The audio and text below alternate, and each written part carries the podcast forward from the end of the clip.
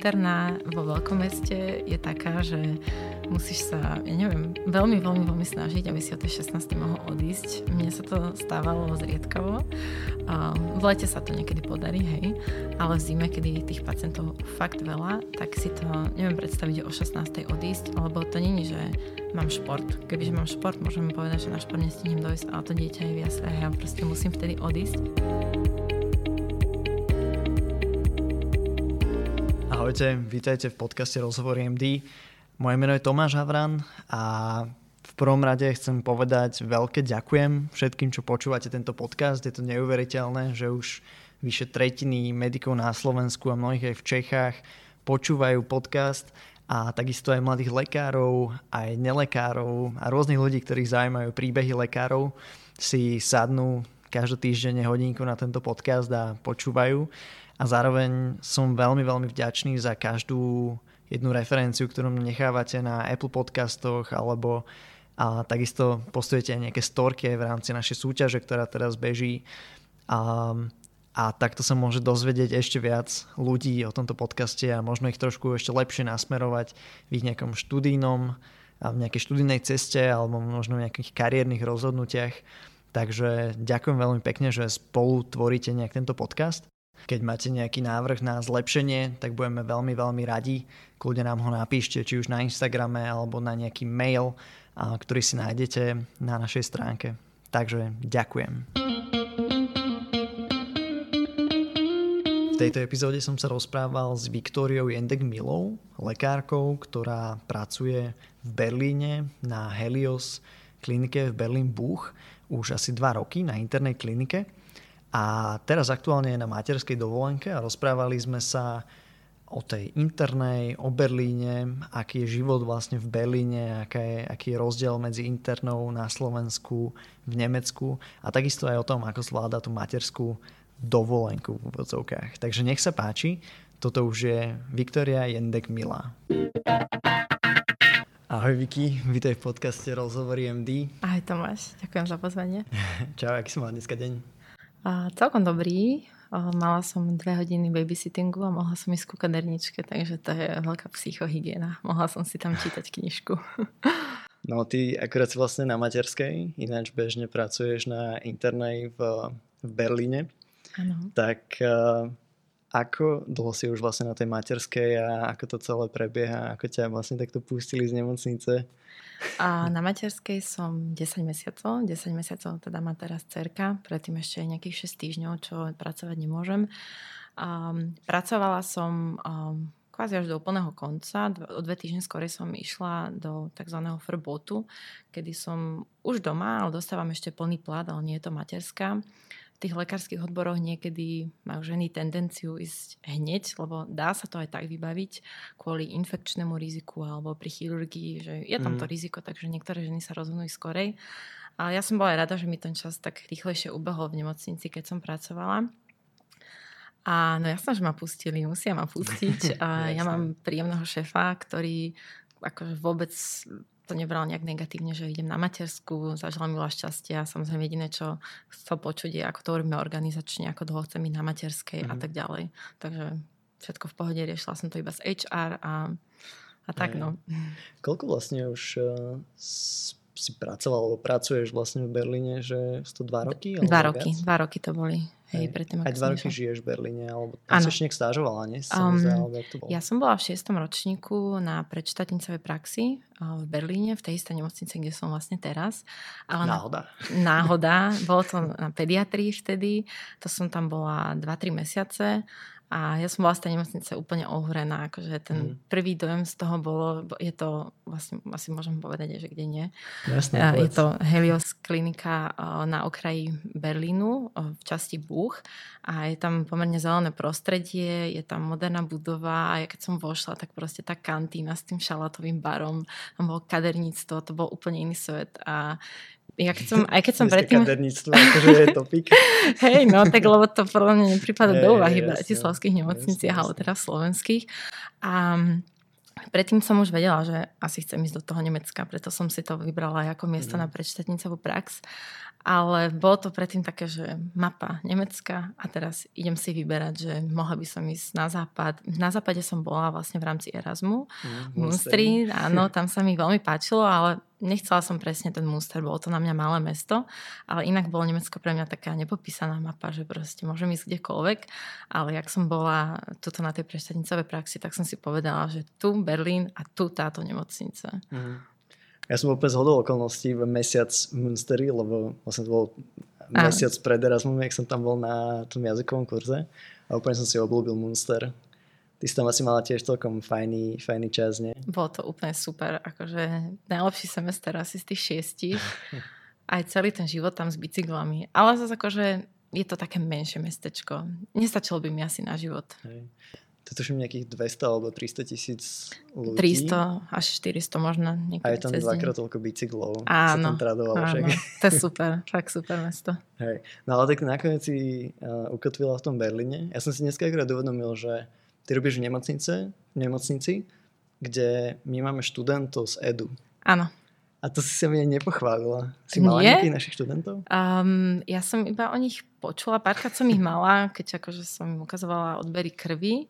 A to som bola vždy taká prekvapená, lebo vy to máte tak nejak inak to kurikulum hey, nastavené, že oni sú vlastne prváci a že Aha. už hneď takto sú. A ja som bola taká, že to je čo za školu. Ale oni chodili najviac, myslím, na intenzívky a boli hmm. na centrálnych príjmoch. To viem od kolegov, že tu boli. Hej, to je presne taký, také prostredie pre prvákovi, ale nejak, my to máme tak nastavené, že vlastne chceme, aby mali čo najskôr klinickú skúsenosť, lebo potom aj v tej teoretickej časti sa im dobre učí, ale zároveň to je pre nich asi veľmi náročné nejak sa pohybovať po tej nemocnici a nič tam nepokážať. Takže, ale, ale sranda, som si fakt až dneska uvedomil. A ja som tak rozmýšľal, že jak tam teda tí lekári vnímajú našich študentov, ale tak to môžeme ešte potom pokecať. No, takže bola si tam na tej stáži a očaril ťa aj Berlín, aj tá mm-hmm. klinika a sa rozhodla, že tam budeš pracovať, hneď ti ponúkli miesto, alebo sa niekoho hlásil, alebo ako fungovalo? O, vlastne keď som bola na tej pediatrii, to bola moja posledná stáž v rámci 6. ročníka a to už som mala naplánované aj jazykovú skúšku Nemčiny a ja som mala také trojmesačné prázdniny, troj štvor, kedy som mm. si mhm. chcela ešte pocestovať, lebo veď každý primár chce, že hneď a od teraz, ale ja už som mala zabukované letenky a nachystané leto, takže sorry, to nepôjde. Um, a ja som sa chcela prihlásiť, až keď budem mať všetko dokonalé. Čiže ja som si až potom sadla na CV, na motivačný list a ja som mala z Nemčiny ešte na všetko také, že som sa necítila v nej úplne ako doma, veď to je jasné ale fakt som si na to sadla aj s ľuďmi, čo po nemecky vedia, aby tam neboli žiadne gramatické chyby mm. a v Nemecku pracujú strašne rýchle. Ja som niekedy na začiatku augusta poslala takýto e-mail s mojim CVčkom motivačným na sekretariát jedného dňa večer a na ďalší deň ráno o 9. bola odpoveď, že teda môžem dojsť na pohovor za dva týždne. Panika. Pan, úplná panika. Akože ke, že keď mi to vyhovuje, tak ja som aj chvíľu rozmýšľala, že sa z toho vykrútim. A nakoniec dobre, že som išla, lebo to bolo vlastne vlastne také dvojkolové. A dvojkolový výber, lebo šéf mal vtedy dovolenku, takže ma zobral ten taký Leitenter Oberac, to je vlastne ten človek pod, pod mm. primárom. On mi ukázal celé oddelenie, ukázal mi budúcich kolegov a bolo to úplne také priateľské. Asi to môžeme aj tu povedať, že on je homosexuál, takže nebolo to žiadne také, ako občas počujem, že nábor mladých lekárok a že sa ich tam pýtajú, koľko chcú mať deti a kedy a takéto blbosti, tak to vôbec tam nebolo. Takže bolo to fakt, fakt príjemné. Že možno ešte o kúsok empatickejší, hej? Hej, a o dva týždne na to som vlastne došla znovu a to už tam bol aj šéf a to už sme neriešili nič, iba že či to miesto chcem a keď áno, mm. tak kedy nástup a tak, takže to už bolo také oficiálnejšie. Paráda. A pamätáš si aj, že čo boli tie prvé dôvody, že prečo ten Berlín, že bolo to iba kvôli tomu, že veľké mesto, alebo proste, no ty si taký človek, že ten Berlín ich tebe dosť pasuje. A čo, čo si tak užívaš na tom Berlíne, alebo čo ťa tam tak zaujalo? Mm, nechcem, aby to znelo nejak povrchne, ale čo ma na tom úplne že zaujalo, bolo multikulty a že je tam dobré jedlo, čo z toho vlastne pramení.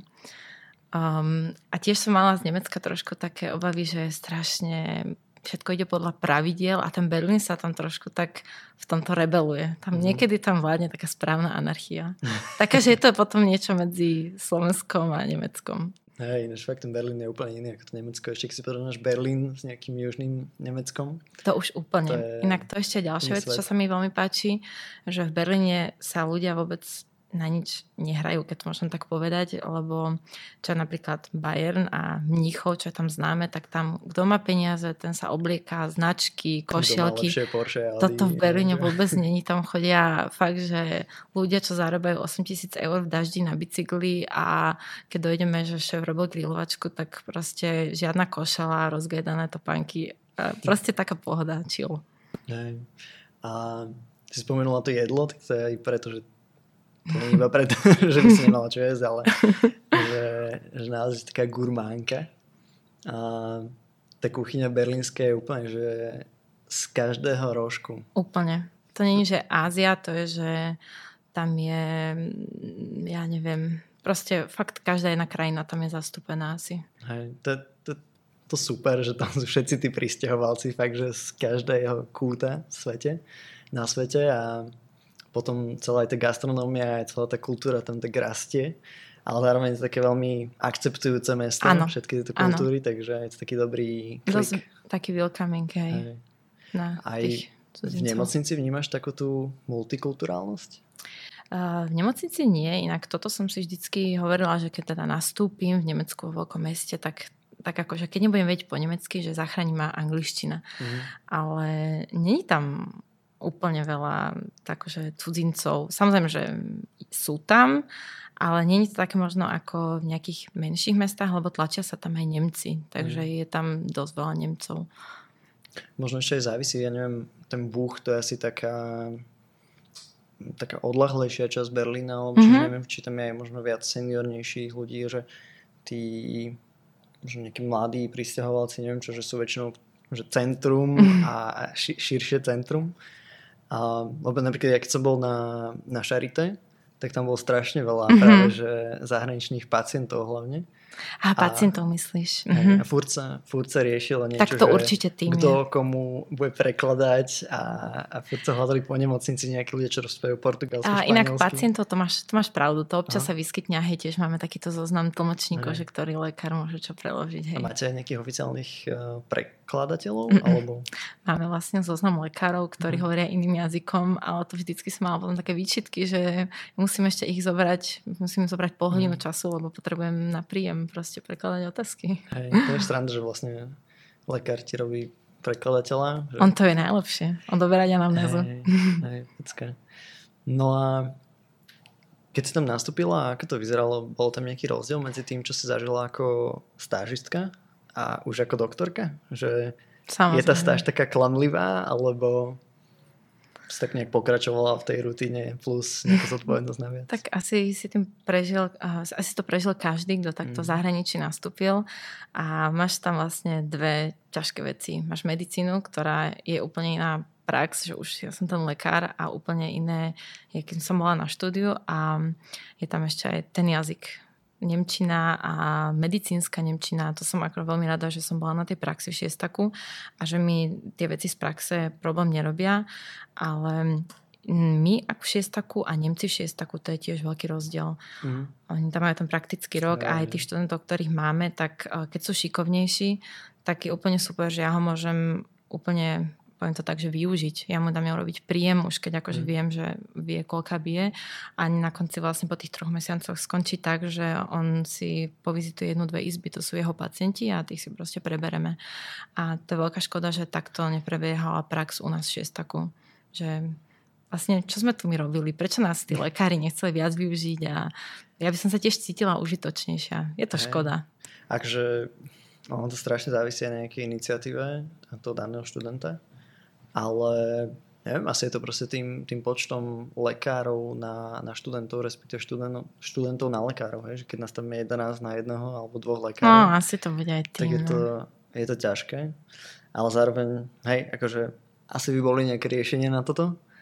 A ja som presne tak pocitil, že keď uh, už máš nejakú tú zodpovednosť, že máš povedzme toto na príjme človeka alebo si na nejakom cepečku, potrebuješ si ho vyšetriť, potrebuješ si veci zadokumentovať a potom zreferovať nejakému asistentárstovi alebo nejakému uh, atestovanému lekárovi, tak zrazu tá, tá, tá váha tej zodpovednosti ťa motivuje si tieto veci akože poriadne spraviť, poriadne sa to naučiť, spraviť si akože potom nejaký debriefing toho celého, že či to bolo dobré, lebo na budúci budeš mať túto istú situáciu a už keď to akože druhýkrát nebudeš vedieť, tak to už akože bude také trapné v zásade. Mm.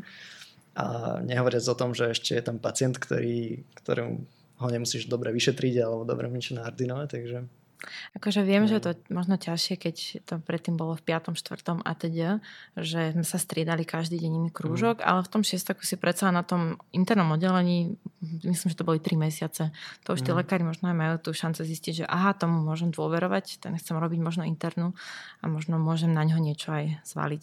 No. Ale ako to presne prebiehalo po nastupe, tak ja som mala 4 týždne, kedy som bola uh, vlastne s niekým, že som pracovala, kto ma zaučal a takto to je každého, kto nie je Nemec a tí, ktorí sú Nemci, tak im nechajú, že dva týždňa uvidíme. Niekto potrebuje viac, niekto menej, lebo veď celý ten systém, mm. aj akože počítač a tak, tak proste tak, tak to asi beží. Ale po tých štyroch týždňoch samozrejme, že nie si ako úplne fit, pýtaš sa aj kolegov a trošku viac zaťažíš, to, zaťažíš toho svojho oberárca, toho lekára testovaného, ktorý je za teba zodpovedný. Mm. Si happy, že si v Berlíne? Som happy, hej. Nemenila by som to. A kebyže musíš meniť, tak kam ideš? Do Švedska. Uh, no Švedsko, je to bol môj sen, uh, tak je to ďaleko. Teraz už rozmýšľam trošku tak inak. Mám dieťa a je korona, nedá sa tak ľahko cestovať, mm. tak neviem, no možno Bavorsko, lebo to je bližšie, mm. ale tá mentalita tých ľudí Bavorska mi nie je taká blízka ako Berlín. Čiže čisto hypoteticky ťa to ťaha, takže smerom na Slovensko, ale nerobiť na Slovensku, hej? ako tak, no možno no, v Rakúsku aj za hranicami by sa dalo, ale Rakúšania sú tiež špecifickí.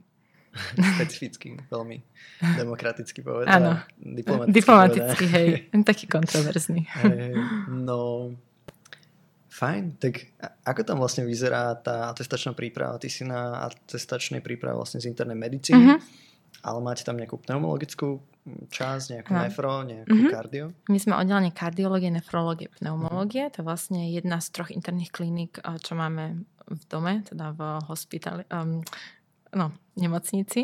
Je to najväčšia interná klinika. Špitále. Áno. A vlastne počas toho, jak som nastupovala, tak sa ma pýtali, čo by som chcela robiť. Keby som povedala, že chcem robiť rovno kardiológiu, tak môžem, to trvá 6 rokov, ale ja som sa teda rozhodla, že chcem ísť takto na internú. Uh, Není to tam nejak tak ako tu, že iba dvakrát za rok môžeš začať túto atestačnú mm. prípravu, proste ako začneš, tak to sa ti už ráta. A počas toho máš aj cirkulácie na iné oddelenia a čaká ťa minimálne pol roka na jízke, na intenzívke. Mm. Čiže vlastne keď ideš rovno špecializácia kardiológia, tak je to 6 rokov, keď mm-hmm. interná, tak 5 rokov. Tak 5. Ale potom, keď aj tak chceš robiť kardio, tak ešte si spravíš 2 roky. Nie? Áno. Čiže vlastne tak to máš dlhšie, ale máš... Mám aj tú slobodu výberu, že máš, ako keď skončím máš, internú eh, stále, môžem aj ostať internista a môžem si vybrať niečo iné. Čiže tak na istotku to hráš. Hrám to na istotku a zatiaľ ma tak baví všetko. Jasné. Možno úplne uvidíš, že budeš robiť niečo úplne iné. Alebo no. ak to zatiaľ vyzerá, že čo ťa z toho najviac baví? Zatiaľ ma baví interná ako taká. Ako mm. nemám ešte všetky oddelenia vyskúšané, tak uvidíme. No. A ako to vyzerá s tou, s tou materskou, že mm, v porovnaní so Slovenskom je tam asi kratšia tá doba, kedy môže byť mm. s dieťaťom doma však, alebo jak je to? No na Slovensku, to čo som už tu vyzisťovala, alebo mám okolo seba kamarátky, je 3 roky. A a, ale to je materská plus rodičovská. Mm. Materská to je 6 mesiacov a zvyšok je rodičovská, kde máš nejak menej peňazí, ale môžeš byť doma.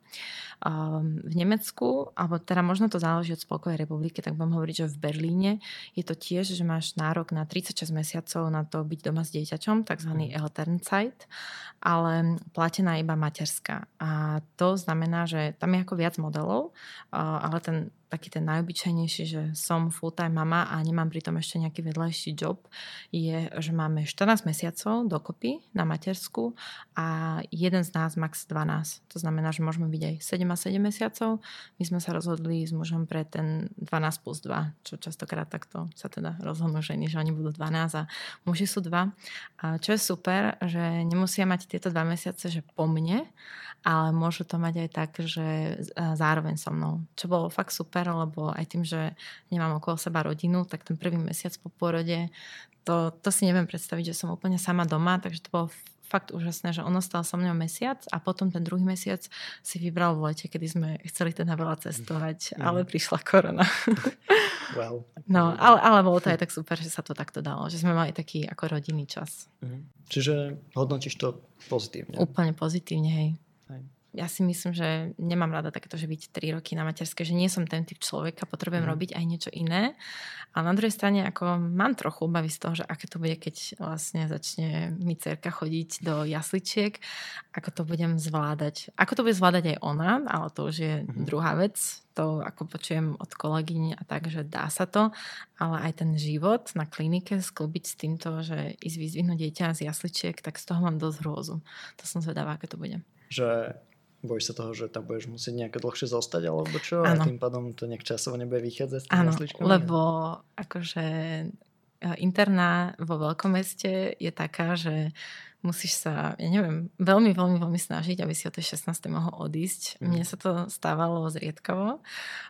V lete sa to niekedy podarí, hej, ale v zime, kedy tých pacientov fakt veľa, tak si to neviem predstaviť o 16. odísť, lebo to není, že mám šport. Kebyže mhm. mám šport, môžem povedať, že na šport nestihnem dojsť, ale to dieťa je v jaslách a proste musím vtedy odísť. Počula som aj o také možnosti, že dá sa to dať ako nejaký vzdialený prístup od ITčkárov, že by sa mohla tie prepušťaky teoreticky robiť doma. Ja, ja že je dieťa... To... Nie, nie. to nie, ale akože piatky sme bývali dosť dlho s kolegami, keď sme robili mhm. prepušťaky na celý víkend. Mm. Takže tohto sa bojím, že kedy to ja budem robiť, lebo zase robotu treba robiť poriadne. Jasné, to bude asi celkom challenging. Nedá sa niečo také, že nejaký 80-percentný úvezok? Alebo tak? Zo zákona na to uh, je nárok, ale náš šéf toto moc nemá rád. On vždy hovorí 0 alebo 100%, že nič Aha. medzi tým. A, 0 alebo 120, hej. A keď už akože robí ústupky, tak robí tým, ktorí už atestovali mm. a mhm. vie to s nimi nejak akože urobiť, že ambulancia a tak. My nezatestovaní ambulancie nerobíme. A takže bolo by to veľmi ťažké urobiť aj s oddelením vlastne tá vizita, neustále urobiť nejaký, proste odozdávať si tých pacientov. Ja to chápem, je to ťažké. Hej. Ale na niektorých oddeleniach to funguje. Na našom, na kardiológii to teda šéf nemá rád, takže to tak nemáme. Takže do toho sa ako... Ne, Keby som veľmi chcela, tak, tak to možno skúsim, ale, ale vyskúšame to takto. Príjemne zatestovať. Áno. no, dobre, ty už trošku tak e, načetla, že ako vyzerá ten denný režim nejako u vás v nemocnici, že ráno tam prídeš, kedy prídeš na bicykli? chodím autom. Na, na začiatku aj. som chodila teda na bicykli, ale chodím teraz zime autom. V Berlíne, keď je tma, v zime je, no to je hrozné. Zima prší a tma, presne. A začíname 7.30 a končíme o 16.00 mm. a medzi tým máme nejak pol hodinu, hodinku na obed, podľa toho, aký je deň. Keď je akože pohoda deň, tak fakt ako s kolegami radi posadíme pri stole, že spravíme si veľký stôl dole a mm. fakt pokecame. Niekedy je to 15 minút bageta, ale vedia také sú dni. A mm, deň začínam tým, že si urobím odbery krvi. Toto bohužiaľ takto funguje. Už sme sa to snažili zmeniť, ale No proste, robíme si ich tam ako lekári a na takýchto oddeleniach, kde máš starších ľudí, kde máš občas aj nefrologických pacientov, tak tých odborov je tam dosť. Zabraj takú hodinu ráno, nie? No, vieš čo, pol hodinu by som to mm. asi tak povedala. No som povedala to, akí sú to pacienti, Jasne. že aké majú žily. A potom si urobím tzv. kurven vizite, ale to všetko už um, funguje elektronicky, pozriem si v počítači mm, výsledky, niečo z predchádzajúceho dňa, konzilia a teda. A o takej 9. by som mala začať tú vizitu, lebo keď je to neskôr, tak už samozrejme sestry sa stiažujú, že oni už chcú pokyny. A tá vizita je do takej um, 11.30. Ale to hovoríme samozrejme o ideálnom dni, lebo sú dní, kedy je do 14. keď sa niečo skomplikuje počas. Ale akože aj toto, že od 9. do 11.30 je dosť dlhá vizita. To je veľmi krátka vizita. To, Ale také... že v porovnaní s nejakým to, čo ja som tak nejak zažil na slovenských klinikách, nezažil som to nejaké veľa, mm-hmm. ale že väčšinou tie vizity boli oveľa také, že rýchlejšie. Um, vieš čo, my pri tom aj dokumentujeme. Ja mám no. počítač na, na takom tom stoliku posuvnom mm. a ja počas toho už vlastne aj mením liečbu, no hej, mením mm. liečbu a píšem pokyny pre sestry, takže možno toto robia lekári na Slovensku až potom písomne a mm. tým pádom to až potom na to príde. A potom vlastne dvakrát do týždňa sme mávali školenia o 11.30, potom je obed a, a po obede sa robia prepušťaky na ďalší deň alebo nejaké rozhovory s pacientom, keď sú alebo keď treba ešte niečo dorobiť. A príjmy popri tom. Máme to tak, že väčšinou je jeden, dva ľudia, čo sú na príjmy také pondelky nám chodilo až 20 príjmov ale to už je tak nad rámec, to už bereme ako niečo extra, čo proste, keď to musíme robiť, pretože máme jeden lekár má na starosti 15-16 pacientov v zime. Keď nám nestačia postele, tak oni kľudne uložia internistického pacienta aj na chirurgické oddelenie, mm-hmm. ale my za nich naďalej zodpovední. A vlastne keď si zvizituješ tých 16 pacientov, si predstav, že to sú niektorí, ktorí idú na plánované zákroky, sú tam jednu, dve noci a teraz rýchlo robíte prepušťaky a pomedzi to si musíš robiť sám nočný príjem a niekedy aj denný príjem, niekedy aj dva denné príjmy. Takže tí Nemci sú veľmi hrozne ja neviem, efektívny. Mm. Akože toto, keď som videla, že koľko pacientov máme na starosti, tak ja som mal pocit, že som toto videla šiestaku, že to, to bolo celé oddelenie, na nich bolo 5-6 ľudí, ale toto bol proste jeden. Mm. Ja a ostatní mladí lekári. Čo tam funguje trošku inak je, že tam atestovaní lekári málo kedy už robia že oddelenie. To proste oni už si robia svoju funkčnú diagnostiku, Častokrát sú to oberárci, ktorí sú zodpovední za nás, mladých neatestovaných a že sú nám k dispozícii na telefóne plus nám robia nejakú supervision aj prepušťakov a tak. Mm. Takže je to vlastne na nás mladých celé to oddelenie. Máš taký pocit, že máš dostatočný support, že keď niečo Ako nevieš, kedy. treba sa opýtať a tak? Ako kedy máme, my máme na našej klinike 6 tímov a každý tím má iného oberáčta. Mm. Sú oberáčti, ktorí mm. samozrejme sú ti k dispozícii a sú oberáčti, ktorí oh, skús tam niekoho nájsť a popýtaj sa iného mm. a tak, no. Ale akože, dobre, nestiažujem sa, je to v pohode. Hej. Máš zväčša kolegov Nemcov, alebo teda je to rôzne? Um, myslím, že odkedy som odišla, tak sme nabrali asi tak 10 ľudí a tí boli z, väčšej, z veľkej väčšiny nie Nemci. Takže podľa mňa to môže byť tak 30% sú nie Nemci a 70 Nemci asi. Mhm. Ak sa vám práve páči, čo počúvate, tak vám len pripomínam súťaž o krásny čierny fonendoskop a zo pár diárov MD, ktoré môžete získať v našej súťaži, keď postnete na Instagram nejaký screenshot napríklad z tejto epizódy alebo nejakú inú myšlienku, ktorá sa vám páči. Takže určite sa zapojte, je veľká šanca, že niečo vyhráte. Máš aj služby teda predpokladám? Ako vyzerajú služby tuto u vás? Mne sa zdá, že u vás sú trošku nejaké iné tie služby, že ako, ako v iných nejakých nemocniciach? Uh, môže byť. Um, niektoré nemocnice majú služby tak, že ich platia extra. U nás sú vlastne nastavené tak, že za ne dostanem náhradné voľno, takzvané to FZA, Freizeit mm. Ausgleich. Um, a tých služieb je dosť, no, daj by som povedal, že tak 5-6 do mesiaca. Uh, z, toho, z toho dve sú nočné.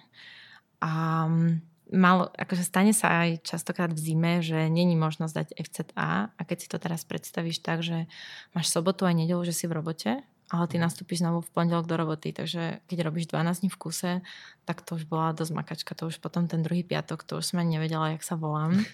A tie služby sú nastavené tak, že nie, ako u nás v nemocnici na, na kardiológii sú to 12, nie sú to 24.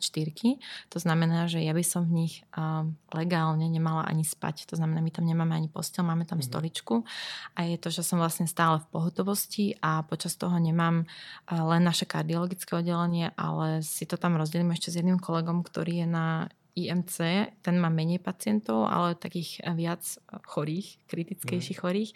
A ja tam mám v tej nočnej niekedy až 130 ľudí a cez víkend, um, to je vlastne, keď je plné oddelenie, to naše kardiologické, to je 90 až 100 postelí mm-hmm. a vtedy nevizitujeme každého, len tých tiež kritickejších chorých, ale teraz si zober, že tie príjmy sú všetky na teba. Keď ti vyjde 12 príjmov za deň, tak to sa, to sa nezastavíš. To beháš, to normálne si zadýchaný. Lebo bež, bežíš aj cez poschodia. Mm je to dosť záhul.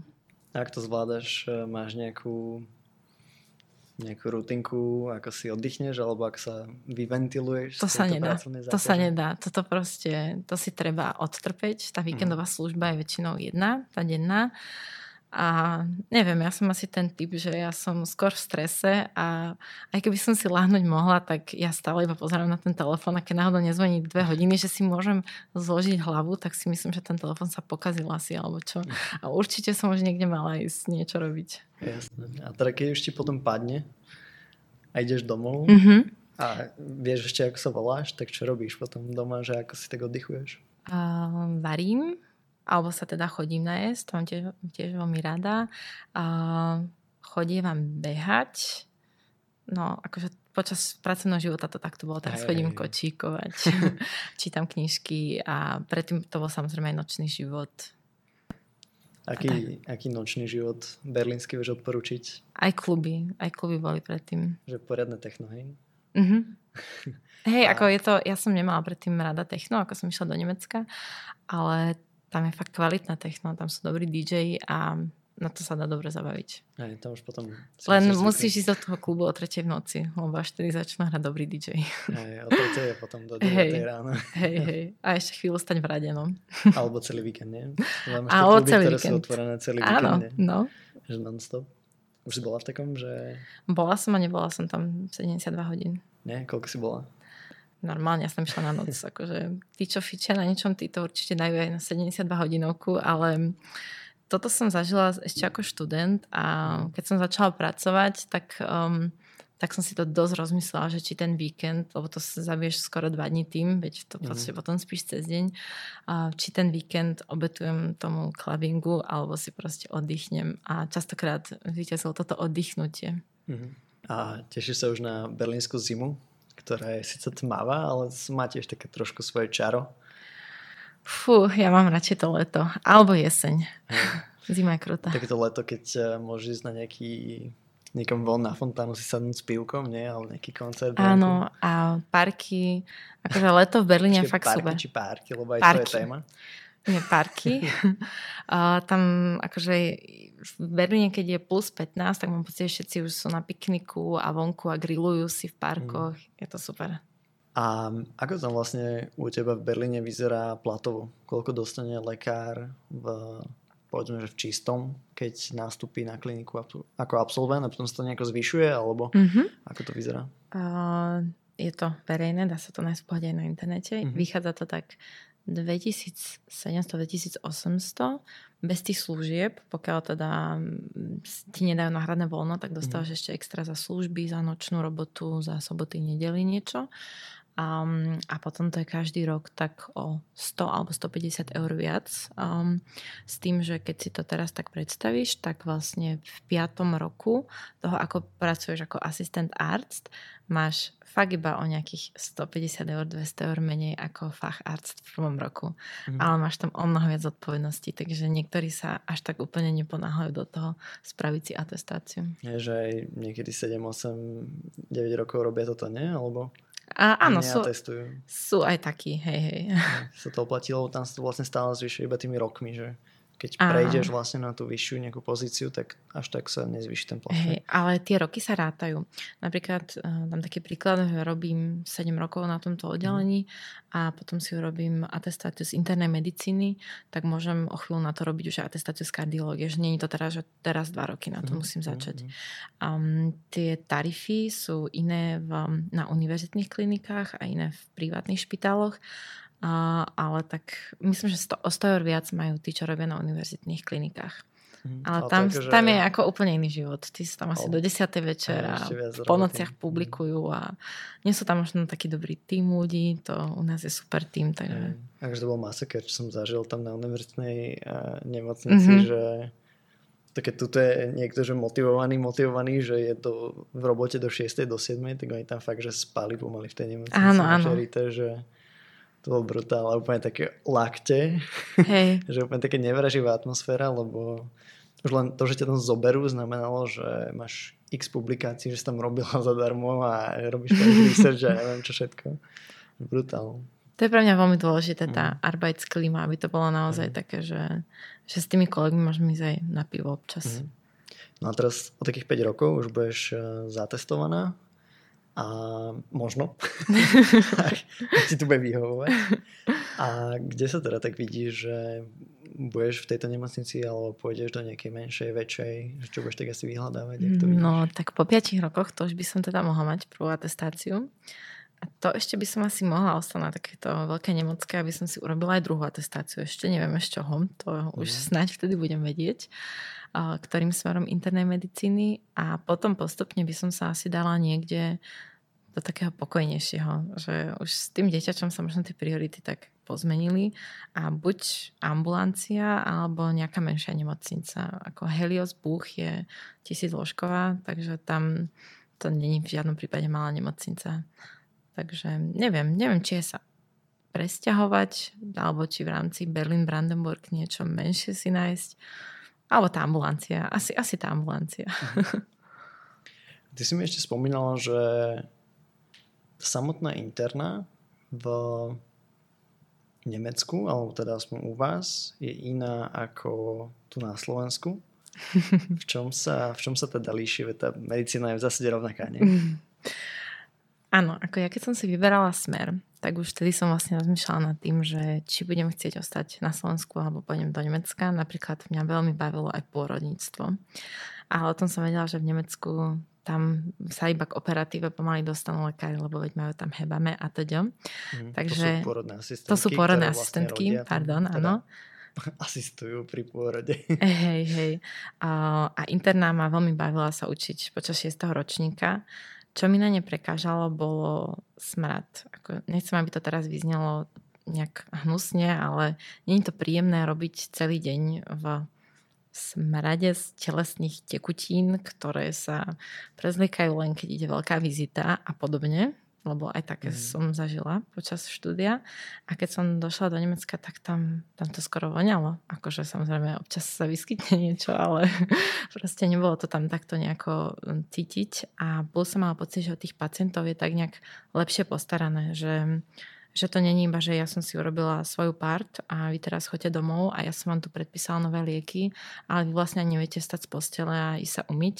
Mm, je tam napríklad sociálna pracovnička, ktorú môžem poveriť týmto, že mám pocit, že táto pacientka to sama doma nezvláda a tá sociálna pracovnička potom vlastne obvolá rodinu, zistí, aká je situácia a po prípade vie im zabezpečiť takú tú um, ošetrovateľskú starostlivosť, to sú tzv. tie flége, ktoré chodia od domu k domu a pomôžu im aj s uh, normálne bežnými činnosťami, alebo im pomôžu aj, že iba raz do týždňa dojdú a im pripravia tie lieky, čo im tam, ako na čo bude mať človek predpísané lieky, keď, mm. keď si ich nebude vedieť dať. No. A ešte tam je aj psychológ, keď náhodou bolo nejaké vzdelovanie, nejaké ťažšej diagnózy, tak um, psychológ sme si vedeli zavolať takto. A to je akože na každom oddelení, či v nemocnici? A um, tento sociálny pracovník, aj psychológ, alebo ako je to? Sociálny pracovník bol akože pre nás kardiológu iba, iba jedna, ktorá tam bola, mm. ale myslím, že ich dokopy bolo je ich 5 pre celú nemocnicu. A psychológovia, tie, tí sú prenosne na dospelácké onkológie a na detské onkológii, ale tiež takto si ich vieš na ktorékoľvek oddelenie. Mm.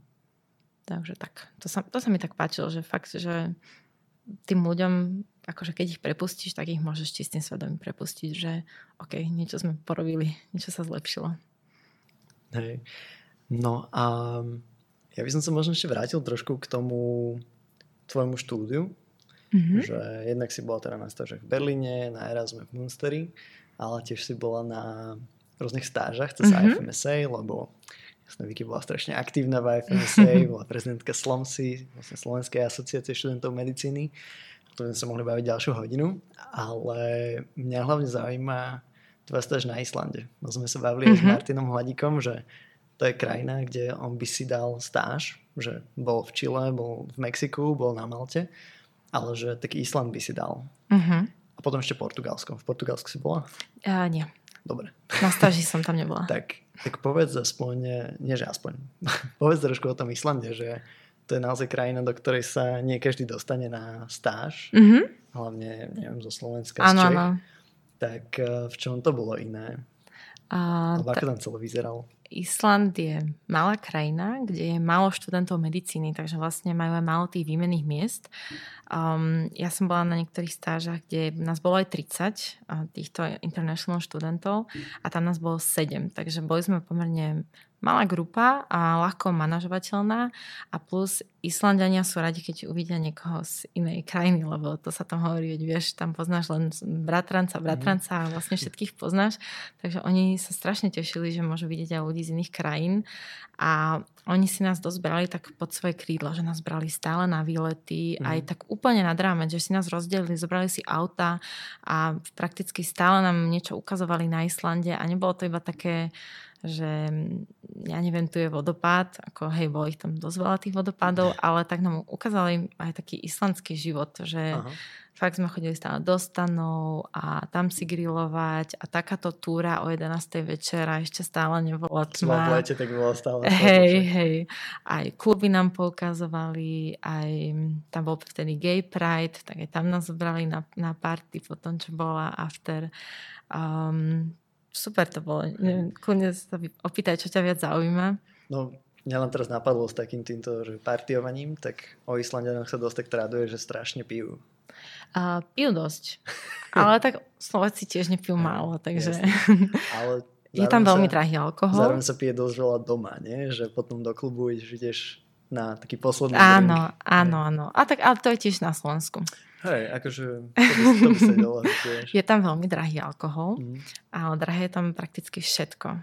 A jedlo tam je veľmi drahé. Akože my sme, jak bol mesiac dlhý, tak sme išli možno dvakrát sa nájsť niekde von a to, čo tam dostaneš kúpiť aj v supermarkete, tak to podľa mňa u nás ani v najhoršom supermarkete nedostaneš. To bolo proste, že rukola z Kalifornie, tak si predstav, ako sa to tam dostalo. Ako život na Islande musí byť fakt tough, musí byť krutý a musíš si na toto zvyknúť, že proste má to svoje plusy aj minusy, ale tá príroda ma úplne očarila. A aj hudba islandská. Mm-hmm. Odtedy vlastne to tak pasuje k tej prírode, úplne taká surreálna. Úplne mi to teraz chýba, ako o tom hovorím. to bola taká pesnička, na ktorú si mi posielala. Úplne mi ide tá melódia v hlave, ale vôbec neviem, jak sa volá. Potom si možno spomeniem, niekam to nalinkujem. Lebo fakt no. to je taká úplne, že cool vec. A jediné, čo si pamätám, že bolo lacné na, na Islande, sú tie hotdogy slávne ich. No, tak lacné, lacné, ale hej, no, dalo sa z toho okay. najesť. Za 5 eur. Áno, a super, hej. Taký malý. Áno. Ale stále to bol najlasnejšie. Sladkej žemly a s pražnými cibulkami a hej, hej. Takže to, to bola pecka. Ste chodili teda po rôznych uh, výletoch, mm-hmm. ale aj ste boli asi v nemocnici. Áno, boli sme dosť v nemocnici, akože ne, neflakali sme sa. Ja som bola na oddelení anesteziológie. Mm-hmm. Čo bolo super, lebo veď keď neviem po islandsky, tak je to jedna z najlepších vecí, tam sa mi môžu doktori aj venovať a oni boli úplne vyčulovaní a ako je zvykom v severských krajinách, tak sa tam pila káva na fakt, že na litre. Ja som bola úplne prekofeinovaná a to bola taká tá dobrá, čo oni robia tu batch brew, taká filtrovaná, čo tam bola vždycky k dispozícii hey. a ja som mala pocit, že tam snáď lekári len pijú kávu, lebo tam aj za nich chodili anesteziologické sestry, tie boli počas operácií, čiže oni len došli, uspali, či je všetko v pohode a išli vlastne piť kávu a boli k dispozícii, keby sa niečo pokazilo. Aj toto islandské káva je než sranda, lebo ona je takže že dobrá, ale nie je akože exkluzívna. ale tiež si pamätám, že ja som bol v zime a no proste bola zima. A išiel som do nejakej kaviarne, dal mm-hmm. si tam kávu a potom si to môže stále Áno, doplňať. taký doplňať. ten refill, hej. Máš taký bezodný vlastne hrnček. A tak som tam tak chilloval v tej kaviarni, pil tú kávu, pozeral von oknom, tam niekto snežilo, pršalo, Áno. neviem čo. Takéto sichravo hnusné. A v tej kaviarni bolo také úplne hige. Hige, úplne sa to tak tomu hodí, no. Hej, mm-hmm. takže odporúčaš si vybrať ten Island ako stáž, alebo radšej by si išla Napríklad do Indonézie, kde si bola? Určite odporúčam na Island. A v Indonézii som nebola aj na stáži. Ja Čiže, som bola v Izraeli, Aha. v Chorvátsku a v Švedsku. Aha, iba. Mhm. A na Islande. Neviem sa to, že si bola aj na, v Indonézii, ale... A tam bola Katka so Saškou, napríklad. Tak, tak, Podľa mňa Indonézia musela byť tiež špecká. Akože každá stáž má niečo, niečo do seba. Jasne, takže z tých, čo si ty bola, že Švedsko, Chorvátsko, Švedsko, Chorvátsko, Izrael, Island. Izrael hej. Tak eh, čo bol taký najväčší rozdiel Is... medzi tými všetkými? Ale čo bolo také divné, zvláštne, nové, zaujímavé? Um, Chorvátsko bolo iné v tom, že som neskončila vôbec primary, kde som chcela, ale úplne na severe vo Sieku.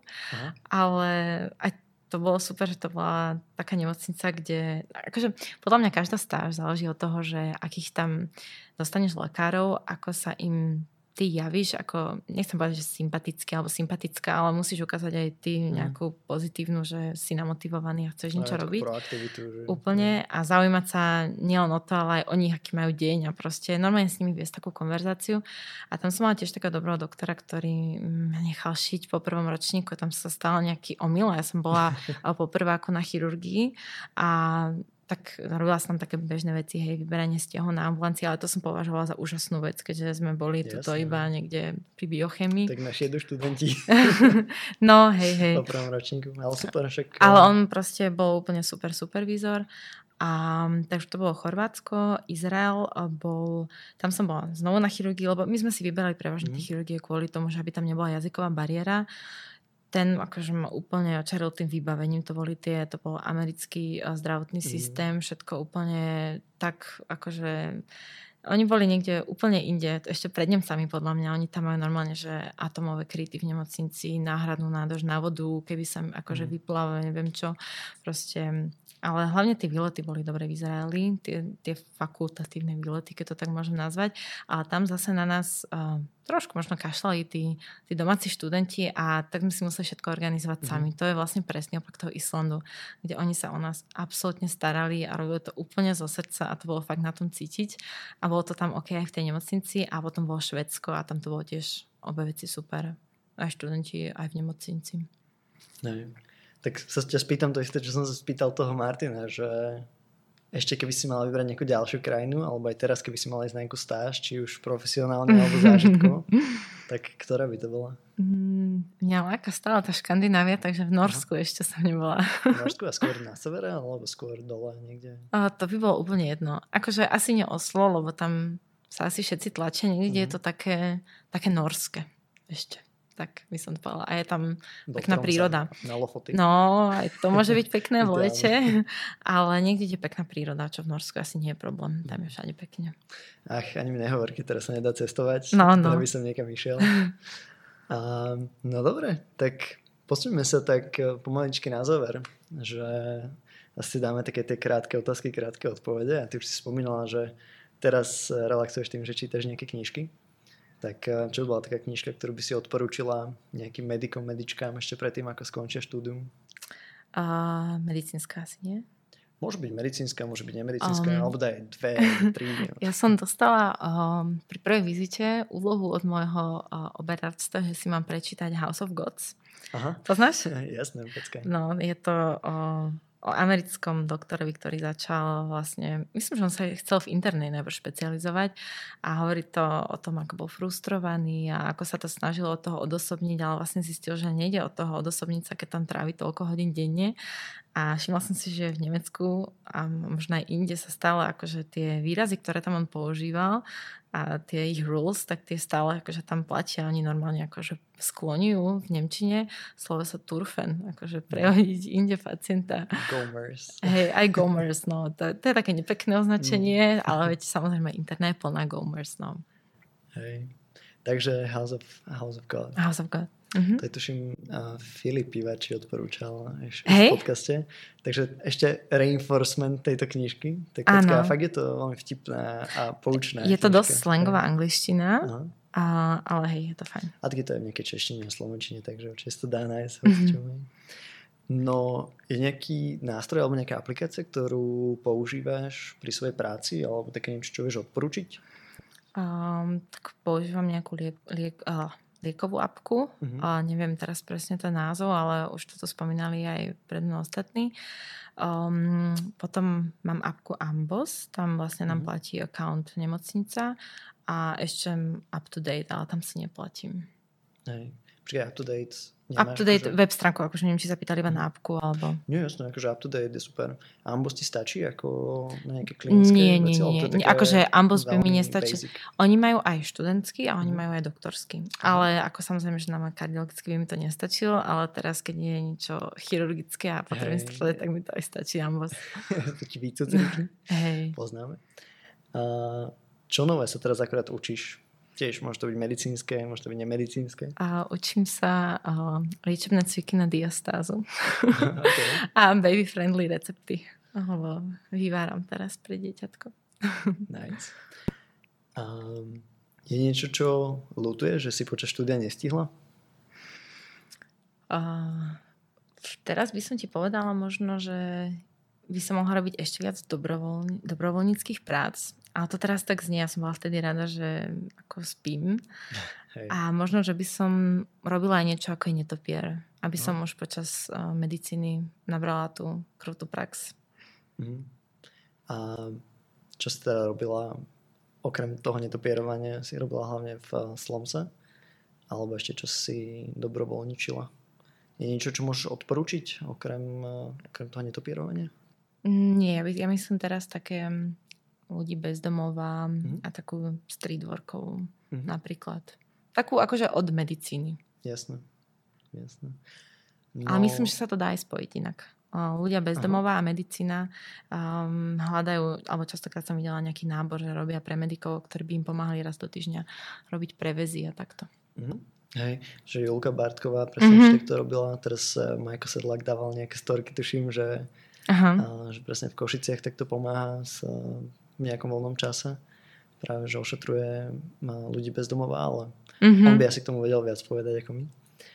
Tak uh, táto hypotetická otázka, na ktorú sa určite teší, že čo by si robila, keby že neexistuje medicína, že neexistuje interná a teraz, že môžeš robiť hoci čo iné. Um, asi by ma to ťahalo do gastra. Do gastra. Ale... že variť alebo mať reštauráciu, alebo... No, jedno s druhým, hej. Aha. Ale neviem, že či by ma to potom aj bavilo mať ako na život. Či to je, či to je dobré, keď to hobby sa naozaj stane robotou. Možno teraz Zrovna by to nebolo ideálne. Teraz by to nebolo vôbec ideálne. A kebyže máš nejakú reštauráciu, tak akej, akú kuchyňu by si tam robila? Mm, nejaký taký street food, ale bolo by to, buď by to bolo úplne niečo najtradičnejšie slovenské, a to už by som sa neochytila, lebo teraz otvorím Langoš bar v Bratislave. alebo by som robila niečo azijské. Čiže Buď, smer Tajsko, hej? Um, alebo... Tajsko, alebo aj také Middle East. Aha. Tak, ja mám hrozne rada Middle Eastern kuchyňu. Nice. Veď Berlín, nie? Už sme zase Jasne. tam. no dobré, a teraz ešte úplne posledná otázka, že teraz ako je, bola, bude asi a situácia s, um, okolo COVID-19, tak je niečo, čo teba táto situácia mm-hmm. naučila? možno o samej sebe alebo ľuďoch okolo teba? Um, naučila ma piec kváskový chleba. OK, to asi je po slovenské. Áno, tak, tak. Um, naučila ma si tak lepšie zatriediť čas. Zrazu toho času bolo viac ako normálne, mm. aj keď ja mám malé dieťa, takže som nebola tým úplne takto nastavená, ale že som si vedela zorganizovať, že OK, nemusím ísť ja niekde cvičiť, je toľko apiek, ja môžem cvičiť aj na balkóne. Um, naučila ma možno to, alebo zistila som, že v akej žijem bubline, že koľko ľudí má aké rôzne informácie, koľko ľudí netestuje, či tie informácie sú pravdivé a až keď vidím tie diskusie na internetoch, tak zistím, že OK, ja žijem v tej mojej bubline, v tej, ktorá mm. asi dúfam, že si eh, informácie overuje. Takže toto, toto ma tak dosť prekvapilo a šokovalo. Hej, akože je to, je to fascinujúce, keď ešte máš okolo seba všetkých lekárov, ktorí naozaj sú tou situáciou dennodenne konfrontovaní a potom vidíš nejaký post niekoho mm-hmm. niekde na Facebooku na nejakom hey. Matovičovom poste, že, á, že toto neexistuje, neviem prečo by sme mali vôbec nosiť rúška. Tak je to, je to zaujímavé. No. Tak uh, Vicky, ďakujem ti za tvoje insighty. Dúfam, že to aj pre ostatných bolo zábavné, poučné, motivujúce možno.